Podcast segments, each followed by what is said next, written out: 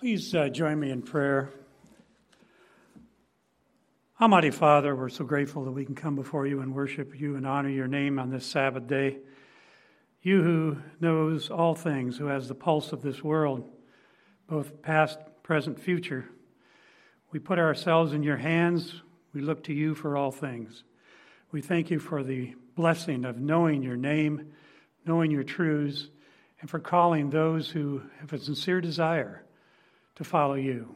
We're so grateful for this day, for those who have joined us both here and also in Videoland. We pray that they would give a special blessing as well. We pray also for those who are making commitments to you through baptism.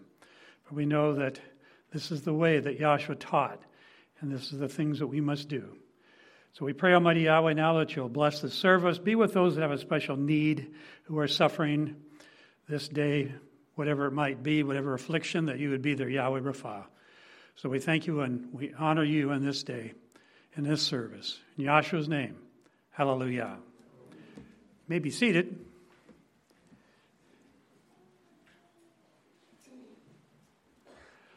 A wise man once said, Some people can learn from reading, some people can learn from listening. Some can learn from seeing things happen to others. Some need something to happen to themselves before they can learn. Today, I hope to answer a couple of key questions of the only two real superpowers this earth has ever seen. Why did Roman, the Roman Empire collapse? And could America follow in the same vein. You know, if history tells us anything, it's that great civilizations aren't murdered. Instead, they take their own lives. So concluded the historian Arnold Toynbee in his 12 volume uh, work, A Study of History. He examined the rise and fall of 28 civilizations. And although empires usually cause their own decline, their self destruction is often aided and abetted by others. Like viruses that invade when the body becomes weakened, when health is compromised. Destructive agents will move in at the first sign of weakness. Why look at historical societies and their politics anyway? Well, because their past and present are a key to our present. As mankind, we're all tied together. Yahshua said in Mark 13:33, "Take ye heed, watch and pray, for you know not when the time is." We don't know. Nobody knows but Yahweh himself when this earth is going to be transformed into a kingdom a kingdom of heaven. Even Yahshua doesn't know. That's why we're to watch and pray and keep our eye out for things that are happening. And Yahshua says these are warning signs, these are signs that will tell you when the time has come. What's happening around us? Be aware. No prophecy. Verse 29. So ye in like manner, when you shall see these things come to pass, know that it is nigh, even at the doors. We'll know when we see. We can put the pieces together. We don't get an advance warning, but we see it coming when it's fulfilling, then we'll know. Yahshua's warning is not to go on living blindly, hiding out of fear from what's happening in the world. Prophecy should not scare us, but prepare us. Ultimately, of course, the root problem confronting us is not political, cultural, but spiritual. Since the 1950s, loss of biblical principles and values in America has been in overdrive. One result is that the milk of human kindness has taken a big hit, and the love of many is waxing cold. We see it every day, either personally or we see it on the news, we see it in some way. The culture is becoming coarser, people more angry, evident by a loss of civility. Even profanity is increasingly common.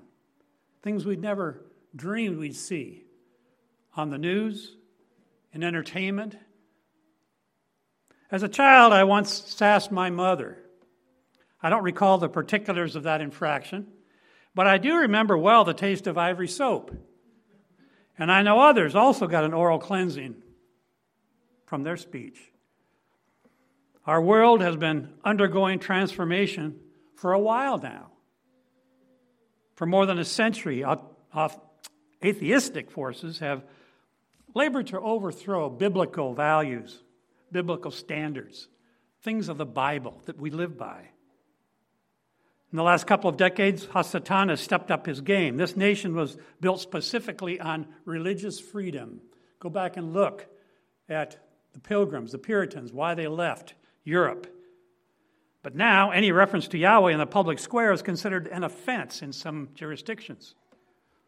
Predictably, efforts to remove Yahweh from the culture have resulted in a cascade of sin. In 1962, prayer was banned in schools. Abortion was legalized in 1973. Sodomite unions in 2015. I won't say marriage because Yahweh ordained marriage as a sanctified thing, and this isn't it. You know, Romans 127 calls it unseemly, indecent, shameful in the Greek. And because iniquity abounds, the love of many waxes cold. Violent crime is increasing, as we all know. From criminal assaults to the burning of cities, destroying and looting businesses, attacks on police. Where is the righteousness? What happened? In just a very short time, it seems. How much more is the nation going to endure? We see the literal fulfillment of Isaiah 59 14. Justice is turned back, and righteousness stands afar off. For truth is fallen in the street, and equity cannot enter. So truth fails, and he who departs from evil makes himself a prey. Isaiah nailed it, didn't he? He nailed it. Might as well just be watching the news and with your Bible and saying, Yep, that's exactly what he says. Habakkuk 1 3 to 4 puts it this way Why do you force me to look at injustice? Why do you tolerate wrongdoing? Oppression and violence are right in front of me. Strife is ongoing and conflict escalates. This is why the law is ineffective and justice never emerges. For the wicked restrict the righteous. Therefore, justice comes out perverted. This was from the Christian Standard Bible. Politics is downstream from culture, goes the saying, but culture is downstream from a society's spiritual values. Without biblical values today, the door is wide open to unfettered immorality, corruption, destruction. Gross sins like pedophilia were widespread in ancient Greece and Rome. Nothing new. Who 40 years ago would have imagined there would be public lists of molesters living in your community? You can go online and you'd be appalled. It's shocking how many offenders live not far from every one of us. Yahweh is being shut out of society, and we're seeing the shocking results. Bible centered religion has been replaced by the religion of socialism, humanism, and evolution. They all work together in harmony. That's all one pea in the same pod. Men must be governed by God or they will be ruled by tyrants, warned William Penn, founder and governor, founder and first governor of Pennsylvania. He could see it, he knew. Most of today's crimes are committed by young people in their 20s and 30s. All summer, night after night, we witness mayhem and crimes go unpunished in the serial attacks on, series, on cities. As one commentary noted, Higher education has been fundamentally transforming young people, many young people, into an army of arrogant, historically ignorant, morally confused, and spiritually bankrupt, hateful foot soldiers, and now they've been called to active duty. Isaiah 3:12 As for my people children are their oppressors and women rule over them O my people they which lead thee cause thee to err and destroy the way of your paths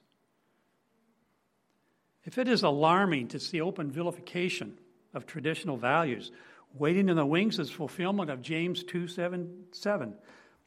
Do not they blaspheme that worthy name by which you are called? Blaspheme of the holy name. When the most hallowed name, hallowed name in the universe becomes a target of hate, then the end can't be far away. We're at a tipping point that only Yahshua can set right, I'm afraid. Yahshua prophesied in Revelation 13 17 what's ahead once the blasphemous beast system is put in place. And that no man might buy or sell save he that has the mark or the name of the beast or the number of his name. Those who refuse to bow to this system and take his mark will be prohibited from buying and selling. That means no groceries, no gasoline, utility services like water and light be shut down, no cell phones, no ability to pay taxes, leading to property seizure. I believe the masses are being conditioned for total control and subjugation. The faithful will one day be shut out of society, and that's when Yahweh will take his people into the wilderness to feed them there for three and a half years. Revelation 12 14, and to the woman assembly were given two wings of a great eagle, that she may fly into the wilderness, into her place, where she is nourished for a time and times and half a time from the face of the serpent. That's the adversary. Yahshua also predicted the social climate of the latter days with its fear and its anger. Matthew 24 12, he prophesied, and because iniquity, that means sin or lawlessness, shall abound, the love of many shall wax cold. This is no doubt saying benevolence toward others will be rare as the milk of human kindness evaporates. He also explained that lies will be common. He also explained what lies with those who are not rooted firmly in unshakable faith will be their future. Matthew 13, 20. But he that receives the seed in stony places, the same as he that hears the word, and soon with joy receives it. Yet hath he not root in himself. Has he not root in itself, but dureth for a while? But when tribulation, or outside forces enter some way. Persecution arises because of the word. By and by, he is offended. Are we offended by the word? I guess that's the question. If we're approached for our beliefs and persecuted, what are we going to do? Offended means to trip up, have occasion to fall. It means to begin to distrust and desert what, what one might trust and obey. That's what happens when a person is not totally committed. They're only superficial in their faith, not totally committed in their walk, not well grounded. They fall away from the faith. Many will be unable to endure opposition and suffering. Many won't be able to handle it. Look what happens next Matthew 24 10. And then shall many be offended and shall betray one another and shall hate one another anger, resentment, provocation. The true heart of the faithless is going to be revealed. Anger is just a product of Satan's influence on a heart. But, sorry to say, it gets even worse. Much worse.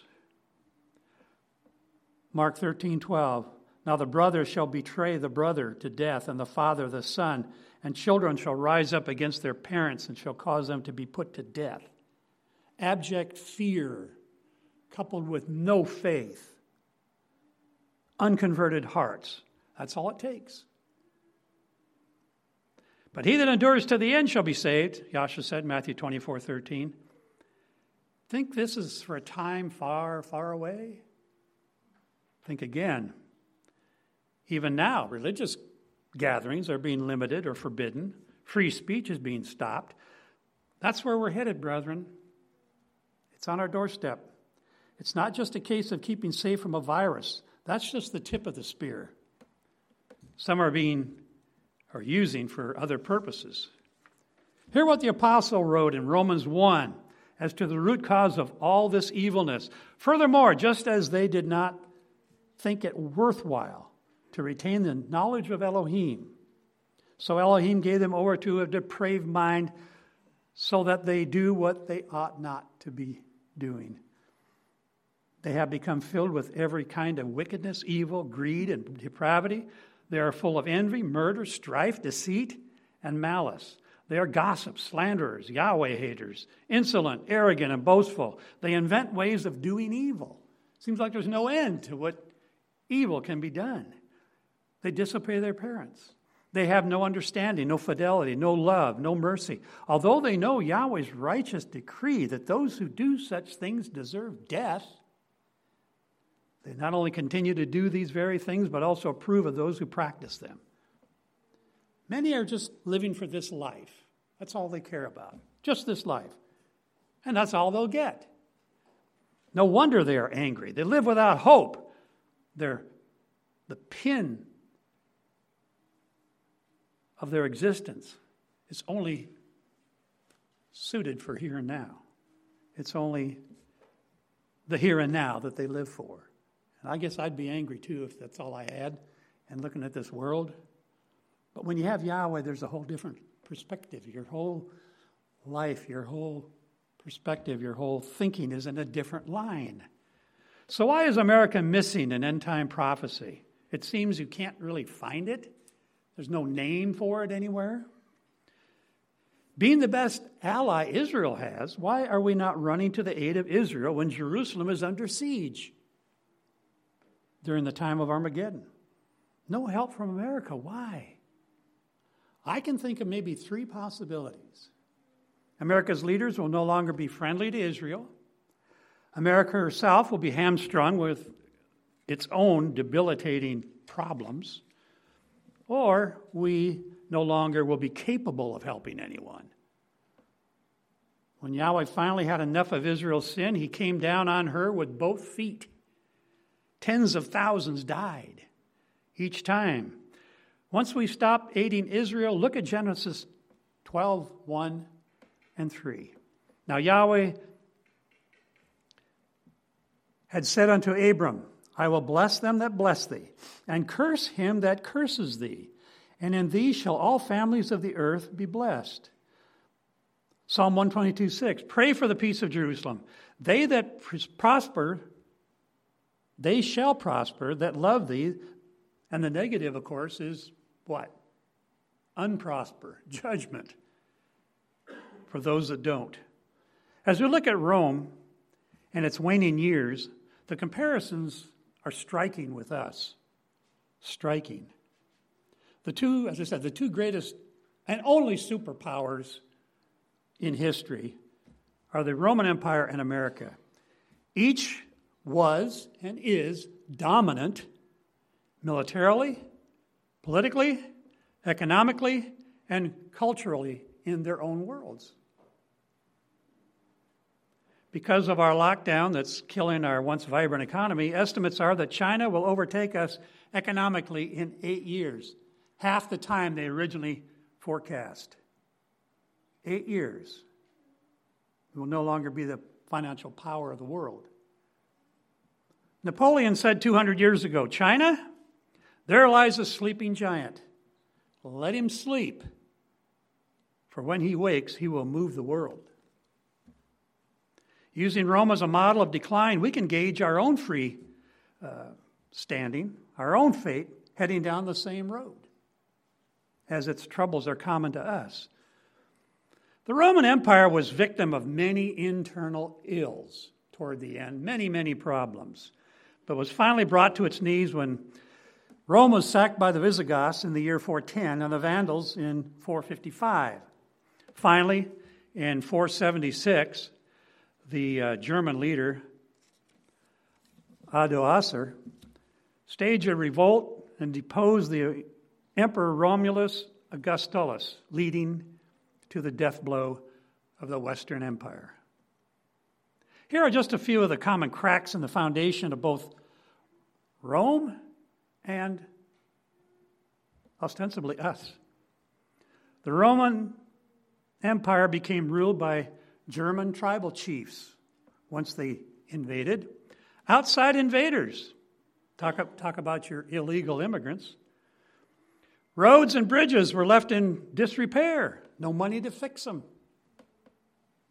There was widespread lawlessness as pirates and bandits made travel unsafe. I guess they defunded the police. Cities falling apart, radicals burning cities and towns, businesses disappearing. Think lockdowns. Each of these was characteristic of latter day Rome. Collapse of empires is often quick, and greatness doesn't provide a lot of immunity. Look what's happened in less than a year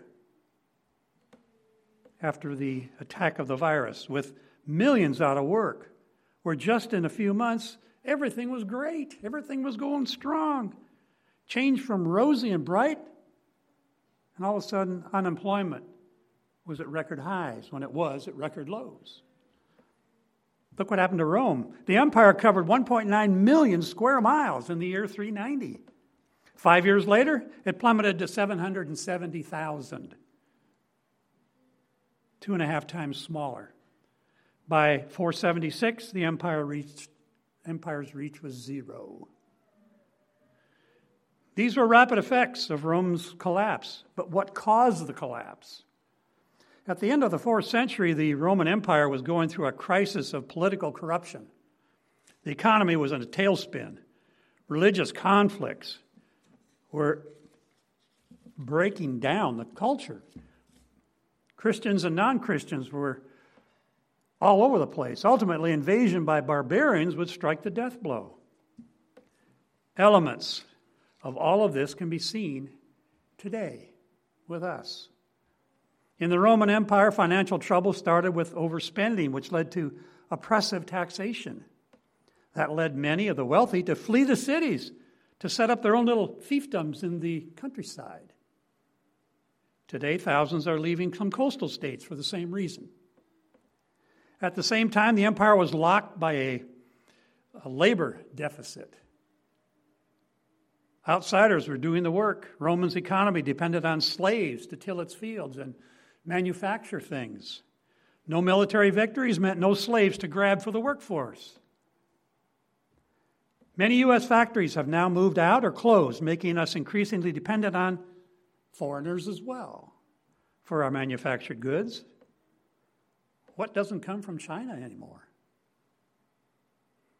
In the Roman Empire, the German Goths became the producers.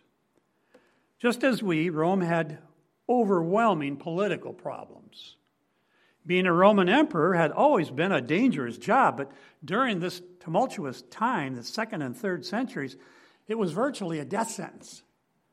Civil war thrust the empire into chaos, and more than 20 men took the throne in a span of only 75 years, usually after the murder of their uh, predecessors. The Praetorian Guard, the emperor's personal bodyguards, assassinated and installed new emperors at will, and once even auctioned off the spot to the highest bidder. That's how corrupt, that's how corrupt it got. The political rot extended to the Roman Senate, which failed to temper the excesses of the emperors due to its own widespread corruption and incompetence. As the situation worsened, civic pride waned, and many Roman citizens lost trust in their leaders. Anything sound familiar? We're undergoing political turmoil that will, one way or another, change us and our future as a nation. The, those who want to gut our entire structure, including our laws, and eliminate all memory of our history and values, are being very active. A Soviet dissident joke says, The future we know it's the past that's always changing. In the eyes of many of that time, early Christianity was odd, it was bizarre, and in some ways even dangerous. For one thing, it did not fit with what the Romans considered religion. Indicative of this, Roman era critics called it a perversion, a superstition. Interestingly, this is like the names that are increasingly being leveled against believers today a cult, weird beliefs, those who refuse to embrace the immoral trends. Christian beliefs are more problematic to Rome than Jewish beliefs were. Why? Well, the Jews kind of stuck to themselves. They didn't, you know, didn't mingle too much with the culture, if at all. Well, the Christians were out there evangelizing. They were trying to change you know, the pagans to the truth as they saw it. And that was considered dangerous to the empire. It didn't sit well. They also refused to worship Rome's pagan gods and were called atheists because of it. Imagine that. In a smaller scale, many true believers today face the same kind of oppression when it comes to relatives, friends. Also, Bible believers were at fundamental odds with the Roman religion because they linked their religious beliefs with ethical living. We don't do that. We, we believe the Bible. Something the Romans lacked because they didn't have the moral laws of the Bible. They worshiped pagan gods. To the pagan people of Greece and Rome, religion just meant pleasing those gods, giving their sacrifices and doing that just to keep them happy. And their gods represented the worst in carnal nature. If you read some of the ancient uh, works, you'll, you, uh, you'll find out how they thought about their gods, which were, of course, uh, had nothing for them in terms of righteous living. As a result, Christians were on the leading edge of overturning popular practices in ancient Rome, such as infant exposure. You don't want the infant? Leave them outside to die. Sexual abuse of children, rampant. Gladiator battles, and other perversities of sex in general. The Bible called men to the same kind of sexual loyalty demanded of women, and they didn't understand that. This led to a divide with many Romans. During, during Romans' descent, violent crime made the larger cities unsafe. 32,000 prostitutes in Rome during the reign of Trajan. Roman passion for cruelty made gladiator fights the most popular form of entertainment. This is how devolved they got. No wonder they couldn't sustain an empire. When you fall that far into disparity, dis- depravity, what is one of the most popular tourist attractions in the United States? One of the fastest growing cities today. Las Vegas advertises sin and immorality 24 hours a day the very abomination for which Yahweh incinerated Sodom and Gomorrah. In light of today's moral decline, biblical religion is creating its own rift with the humanistic culture. As the older generations pass on, and our nation's next generation becomes increasingly abiblical, not biblical, like the Romans, we can expect to see the fulfillment of more and more Bible prophecy in this light. Was there a single cause for the collapse of the Roman Empire? Paul lays it out in writing to Timothy. This know also that in the last days perilous times shall come. For men shall be lovers of their own selves, covetous, boasters, proud, blasphemers, disobedient to parents, unthankful, unholy, without natural affection. All these things. Truth, truth breakers, false accusers, making up lies about other people, incontinent, fierce, despisers of those that are good. Sounds like a real rat trap mess, doesn't it? Traitors, heady, high minded, lovers of pleasures more than lovers of Elohim. But evil men and seducers shall wax worse and worse, verse 13, deceiving and being deceived. 2 Timothy 3:13. But continue, he says, in the things which you have learned and have been assured of, knowing of whom you have learned them. Stand strong. Don't give in. Be a beacon for truth. Be a beacon for righteousness. Somebody's got to, or the stones are going to cry out. Proverbs 14:34 Righteousness exalts a nation, but sin is a reproach to any people. And that's what happened to Rome. The sin of man in its ultimate, I could say, led to the, default, to the fall of that empire. Our problem as a nation is sin, transgression of Yahweh's laws. We once had a sign on the, uh, if you remember that, down on 54. Sin is our only curse. Something like that. Our problem is that we need this nation to repent. So long as we keep it up, we can expect to fall, just like Rome did. Are we, you, ready to stand on faith without compromising if it comes to that? If you're told to renounce your beliefs and bow to evil, what are you going to do? They threaten your family. What are you going to do?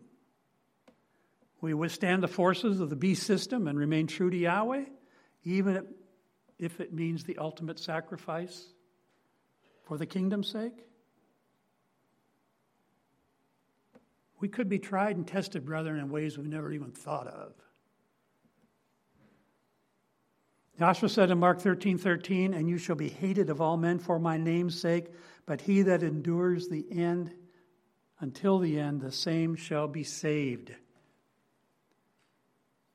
So, I guess this is a the call, I guess, to awaken get rid of the petty stuff in our lives and start thinking more seriously about what's going to come. And are we going to remain Yahweh's people? Or are we going to drop out? Is this going to be it? It's going to be tough. We have to have faith. We have to be real strong in our faith. We have to be thinking ahead and being resolved.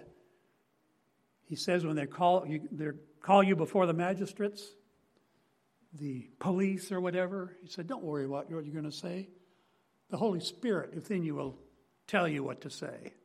And I'm sure will strengthen us at that time because we're going to need strength. But remember too that this is for all the marbles. This is for this is what life is all about on this earth. One day to be welcomed into the kingdom, to be part of those that are called and then chosen. This is what it's for. So, I guess my admonishment today is may we be standing for truth no matter what, no matter what comes. And know that we have a Savior, know that we have the power to save us from whatever this earth will bring. For we know that our faith is strong if we remain true to Yahweh. If we don't, hold back, shrink back, the Bible says, but remain strong and true, the blessings will be there. And we can count on it. And may Yahweh bless you.